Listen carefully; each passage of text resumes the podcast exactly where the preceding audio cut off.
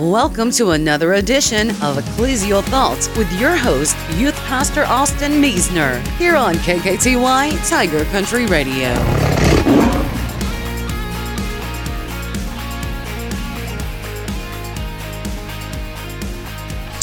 Hey guys, glad to be back with you for another episode tonight. Continue to move on in our series on the doctrines of the scriptures, and I am excited. Uh, we are moving on to the clarity, or otherwise known as the perspicuity of scripture. Now that's the kind of big word, but we're gonna, like I said, it, it, it basically means the clarity. Um, to to best sum up this doctrine would be to say that Scripture is written in such a way that it can be understood by God's people. Now, what that does mean is that when we look at Scripture, that it is not complicated on its face. Now, yes, we have to think, and yes, we have to do logic and uh take apart the text and see what kind of text it is. Is it a, a didactic passage? Is it an argument? Is it narrative, poetry, all of these other things?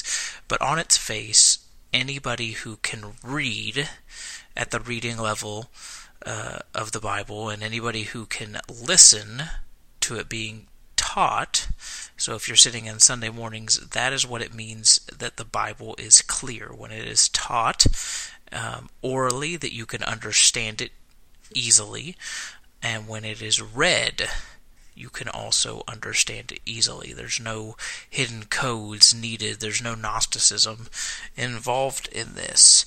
Um, and so, the big thing about this is that Scripture being clear has throughout the centuries been one of the largest issues that we have had to fight as just a body of believers.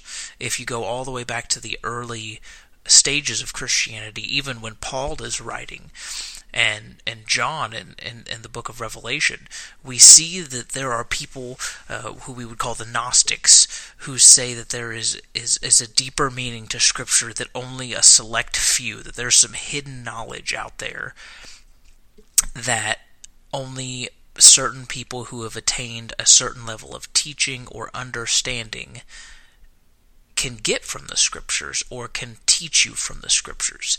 And that is just flat out false. There is no hidden things of Scriptures that only seminary students or monks can find out. In all honesty, little kids can understand Scripture just as well as old adults, and uh, the most non-scholared person can understand Scripture just as well as somebody like myself who who has a master's in theology, or those who have P H Ds. Now, that knowledge that you gain from careful study and academic study of the Scriptures does help. I'm not saying that. But when we're talking about the clarity of Scripture, I want you guys to understand that any of you guys can have the same level of knowledge, can understand Scripture just as much as I can, just as much as your pastor can. And that is because the Bible is written in such a way that it is to be understood by you, no matter what time period. Um, and so one of the things that we, we point to, if we were to look at the Scriptures, In in Deuteronomy chapter twenty-nine, verse twenty-nine, it says, "The secret things belong to the Lord our God, but the things that are revealed belong to us and to our children forever." And so something here to point out is the fact that we don't know everything about God. And this is where the Gnostics kind of come in. This is where some of your other teachers in Christianity come in and say, well, yeah, there's hidden things. There's things we don't know about God, and that's that's where the secret knowledge comes in. Uh, Mormonism would be a great example. There's extra texts that you have to have to understand what's going on.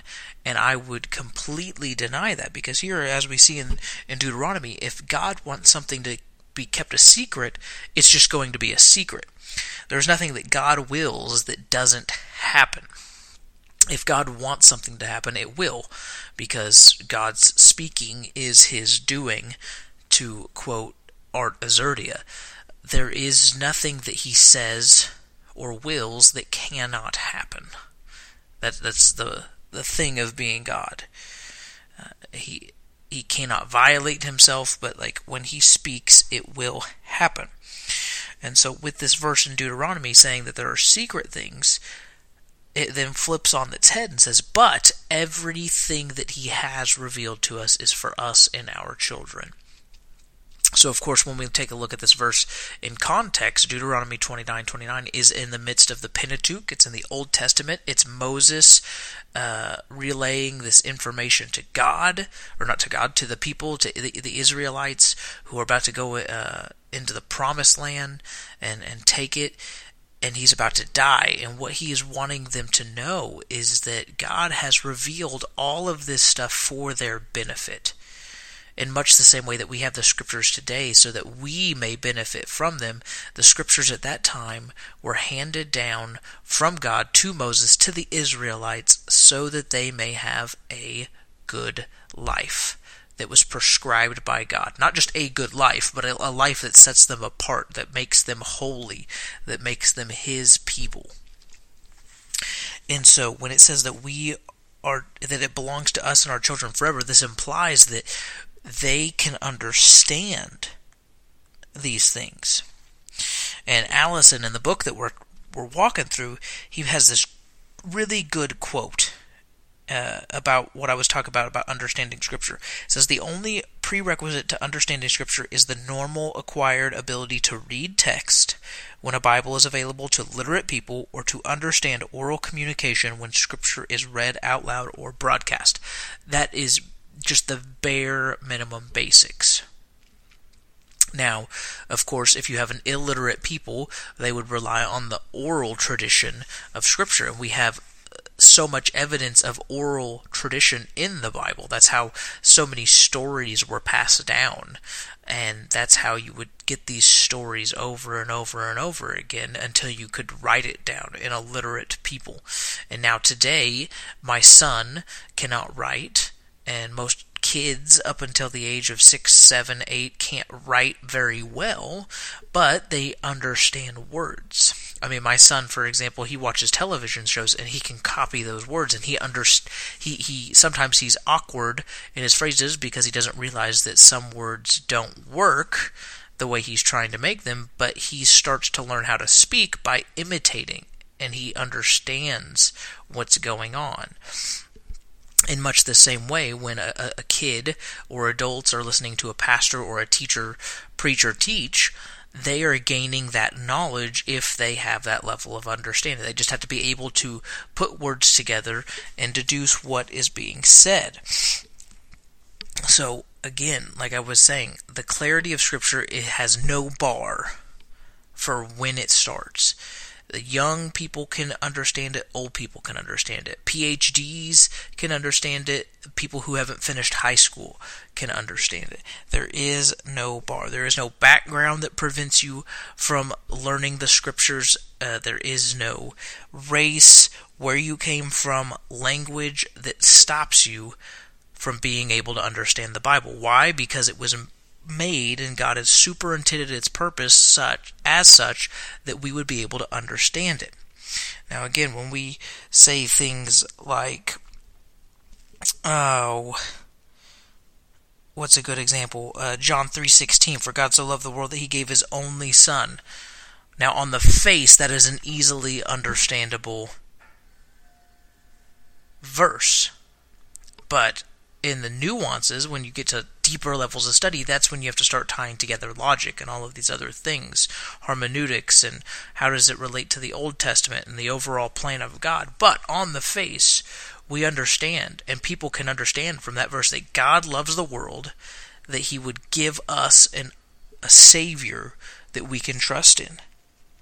And that that is the, the gist, so to speak, of that verse. And so that is the clarity of Scripture.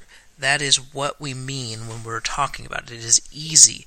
Uh, you can become a new believer, and you don't have to have any background, and you can come in and understand that. Um, and one of the great things about that is it's not just up to us.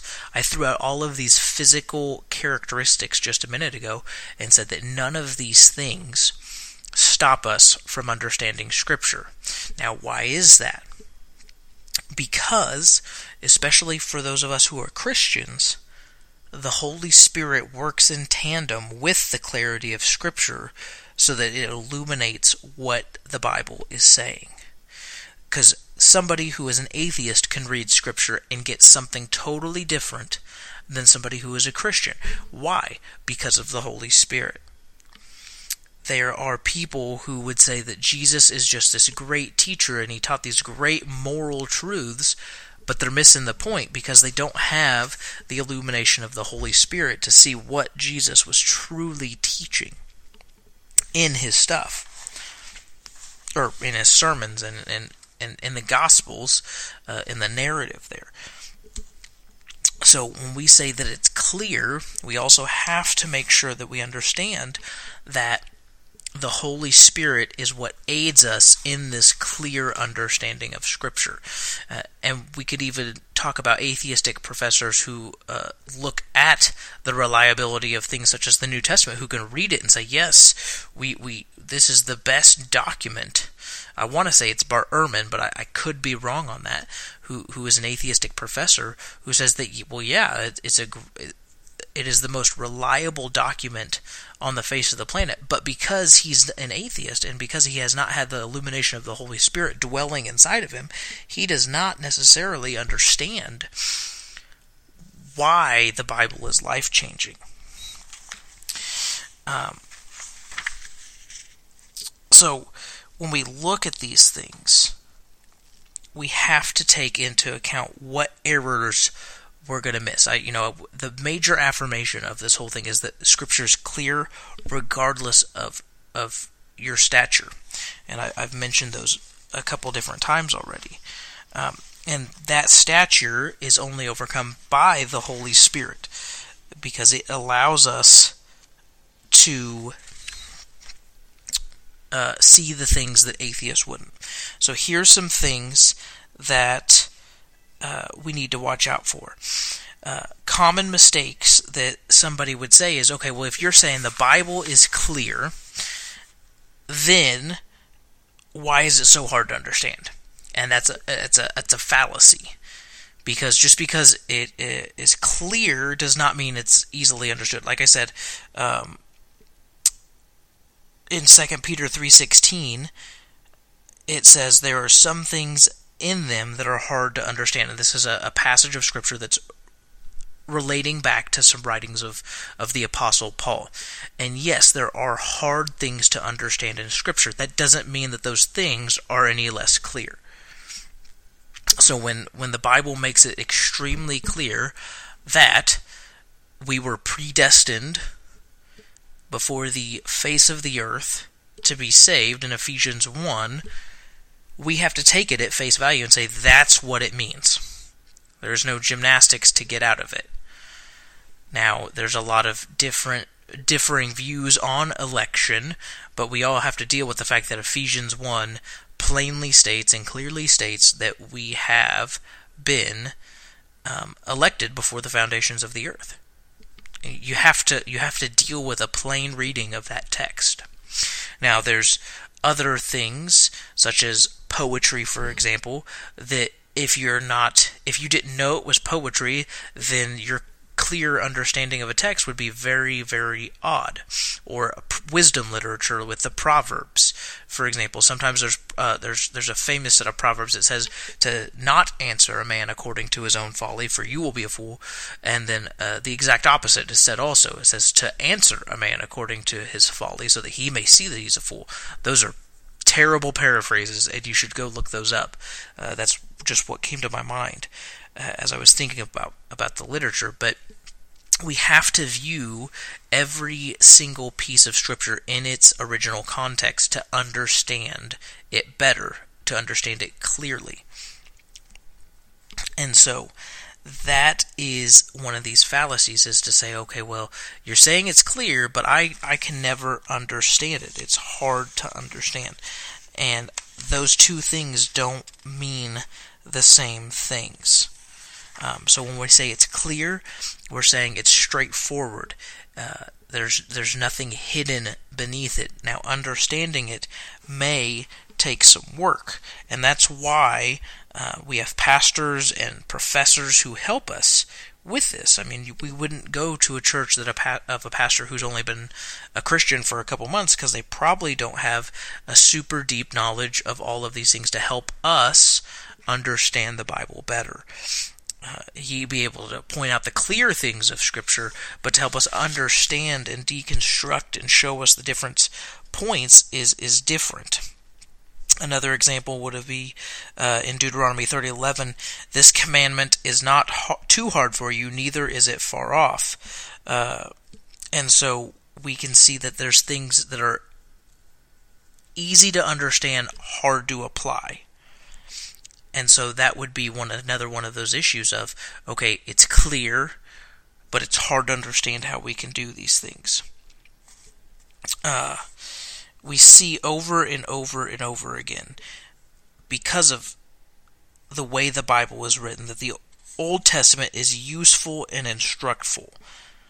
And because, and so another one of these fallacies that is thrown is that, well, the Bible is super old, and so how can we possibly understand a culture that we never have have dealt with before? And so what we continue to see, though, is when Paul, in his writings, references the Old Testament, there's a good chunk of time, probably uh, at least eight to eight hundred years to one thousand years difference between Paul writing, if not more, uh, of Paul's writings and when Moses and the Old Testament was wrote. I mean, we know that at least it was four hundred years from the last book of the Old Testament to when Jesus was born, so uh, Paul is not too far off, and he would expect that his audience could read the Old Testament and make the connections back and forth on how to apply their lives. Uh, First Corinthians chapter ten, Exodus thirty-two, Numbers twenty-five, Uh, and uh, Numbers fourteen are all examples of him referencing Old Testament passages and expecting Greek uh, Gentile people to understand and to learn from these stories in the Old Testament what they were supposed to do as, as new believers. And so putting this idea out of, well, it's too old for us to really understand and too old for us to really have an application, is another fallacy. And so what we so we we've covered the fact that uh, it's clear, uh, but that uh, it's not always easy to understand, and we've also covered the fact that just because it takes place so long ago that we're not able to to learn from it is also a fallacy. So, uh, I've already mentioned this before, earlier, but the another thing that we have to watch out for is to just just check out when we go to church. We say that, well, I'm not called to be a pastor, I'm not called to be a teacher, and therefore I'm just going to let them teach me. And that is the wrong mentality to have, because, as I said earlier, there is no such thing as this Gnostic belief that only certain people can understand the Scriptures. So it's not just that pastors can understand the Scriptures. Everybody can. So you, as a person, as a church member, as a Christian, have a responsibility to, to be in the Word of God, so that you may know it. I mean, the Great Commission assumes, it says to go out and teach, preach, uh, uh, or uh, to teach and to uh, baptize and disciple of all nations. And so that would imply that you understand the Scriptures in such a way to teach. And so therefore, you cannot just say, well, I'm going to uh, hand my brain over to the pastor and say, it's your job to teach me about it. You must be in the Word so that you can teach it. Now, you may be doing this in different ways. For example, like I listen to different pastors teach. Uh, I listen to guys like R C Sproul, John MacArthur, Alistair Begg, all of these guys. Uh, and they can either teach at an academic level or they can be preaching. And that's a one way that I fill myself with more scripture, beyond just studying the scripture for my own, own sake. But you must have this in you, because that would...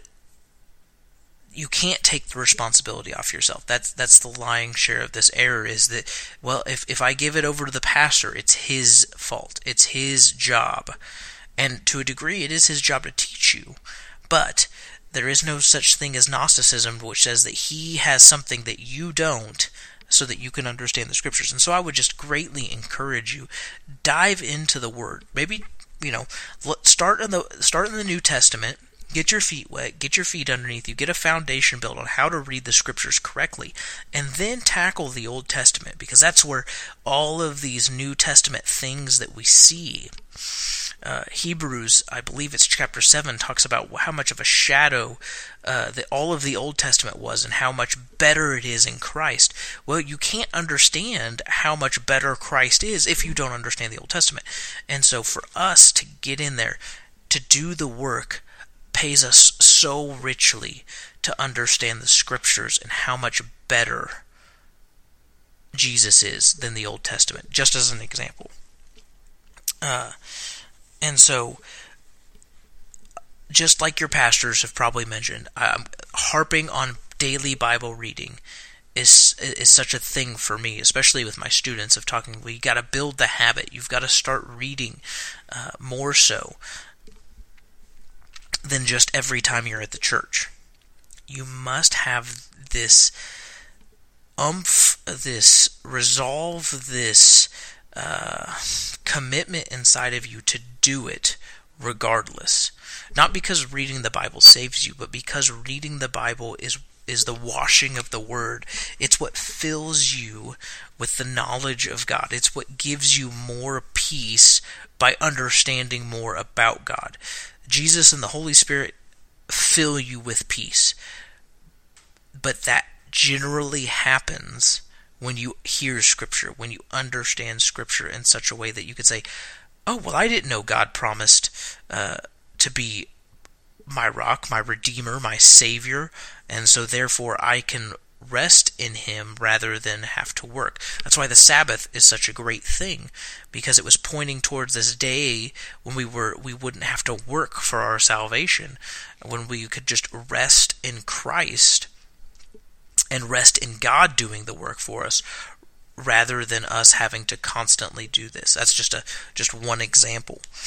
And so I would encourage you, pick that, pick your Bible up, set a quiet time, if not just to read through the Bible, to gain the knowledge that it has, the clear knowledge, not the stuff that's underneath the waters, which I understand there is, but just reading through the text in any any context as a Christian is so extremely helpful for us, because it is, is the Word of God being imparted to us. And if it's true and authoritative and all of these other things that we've already talked about, then then why would we not want to read it to gain the wisdom that it has for us?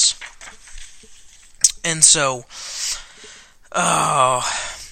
here's some questions you might get. So so we've kind of dealt with some errors, but here's some kind of questions you might get, or you might even be thinking right now as you listen to this, is if if this the idea of the clarity of Scripture is true, why are there so many different versions of the Bible? Interpretations of Scripture, maybe, it would be the better way to put it. And the best way I could say is because it, the reason we have all of these different interpretations of Scripture is, A, uh, people can be just wrong and not have a good hom- uh, good hermeneutical foundation. And so, for example, in the medieval time period, in the uh, days of uh, the Catholic Church, uh, in in Greece and uh, what we would call the Eastern, uh, the Near East, and Europe and all of that. And this was called allegory. And what allegories would do is they would read a story of Scripture, and then they would try to interpret every piece of Scripture in not the plain meaning of the text. And so, for example, the the parable of the Good Samaritan, each aspect of that story would have something drawn out of it so that it would make a new story, a new application for the listeners. And so that's just one example of us having a different interpretation of Scripture because of bad hermeneutics. And, and so another reason why we would have so many different types of scriptures or interpretations of the scriptures is just because somebody doesn't truly understand the scripture itself, and so they take something out of context, and so they misinterpret it, or they they didn't do their homework well enough, and so they mis misinterpret what that text actually means. And this is where having a, a good background of, of Greek and Hebrew and culture and all of these things is important. It's not one hundred percent necessary, but it's important because it allows us to dig and, and really make sure that we as teachers and pastors understand the text. And uh, that's my best answer for that. That's why we have so many different interpretations, and especially when people come and come with their own presuppositions and their own worldviews of what the text says and what it should mean. That also flavors how somebody interprets a text, and so we must always keep in mind that allowing the the Bible to interpret the Bible is the most important thing. And when we do that and we dig, that should reveal the clear interpretation of the Scripture. Uh, and so... Uh, so I, I mentioned he, Greek and Hebrew words there, and that is important, and, and some, sometimes people, when they start to hear that, they get scared, is the best way to put it. They'll say, well, you know, if that's what it takes for me to understand Scripture, then I guess I'll never do it. I'll never understand it. And that's, A, th- I think that's an excuse to some degree. I don't think everybody has to learn Greek and Hebrew, because I think we can learn what God has intended for us. The will of for God is is for us, even our sanctification. And I think we can learn what God has for our lives and learn what the Bible is trying to tell us in English. Is it super helpful to go to Greek and Hebrew? Yes, but we can't use that as an excuse as to why the Bible is not clear. Those are just simply better tools for us to understand. So, I hope tonight, if anything for you guys, has shown that the Bible can be clear. We can walk through so many different scriptures that are hard because we already have dove past the surface. Because when, if you're looking at Scripture like you would a lake or a pond or something like that, we would be able to see the just the clearness of it.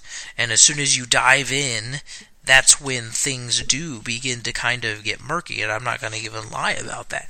Because when we dive in and start to pull out these threads, it, it, we start to see, oh, well, if I pull on this here, and this is, if I believe uh, this about one particular text, then that changes the way that I have to view this text, and this text, and this text, and et cetera, et cetera, et cetera. And so, yes, on the surface, each of those points may be clear, but that's when they all start to get tied together, and that's why we have to read the Bible as a whole book instead of just individual little pieces. That's why you have to have an understanding and read the entire Bible, and uh, for you to have a good understanding, for you to understand the clarity of it. Uh, like I was already mentioning about how the Apostle Paul would reference Old Testament texts and expect New Testament believers to just understand it in a Gentile setting and not a Jewish setting.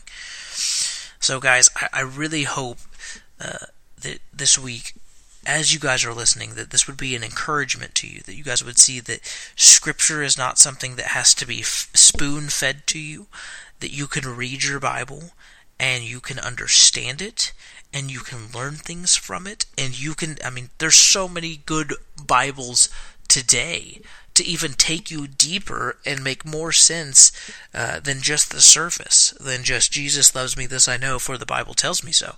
You know, we've got study Bibles that will help you understand some of the underlying uh, Greek and Hebrew, and even some of the notes for history that make things important. And so we live in a time where our understanding of the biblical times has never been better, has never been at a, such a peak, maybe except for those people who lived during those times themselves. So take the time to really dig into the Word of God. Uh, there's so many Psalms that talk about just how sweet the law is and how blessed people are for doing it. And Jesus, in his temptation against the devil, talks about how man shall not live by bread alone, but by every word that proceeds from the mouth of God. And of course, that's even a whole, an Old Testament quote uh, from the Pentateuch. And so I would encourage you guys, I, I really would, that you guys would pick up your, your Bibles, that you would read them with a renewed sense of vigor, and just a hope that you can understand it, that it is clear, and, and try to get the, the main thing first, as, as Alistair Begg always says, the main, let's keep the main things, uh, or sorry, the plain things are the main things, and the main things are the plain things. Everything else is after that. And so I encourage you guys this week. I'll be praying for you guys this week. Uh, I hope you guys stay safe out there with another batch of winter weather coming in. Uh, at least that's what the radar is showing as I record this on a Monday night. And uh, I look forward to moving on in the next set of doctrines with you guys, if my newborn is not already here by next week. So you guys have a great week.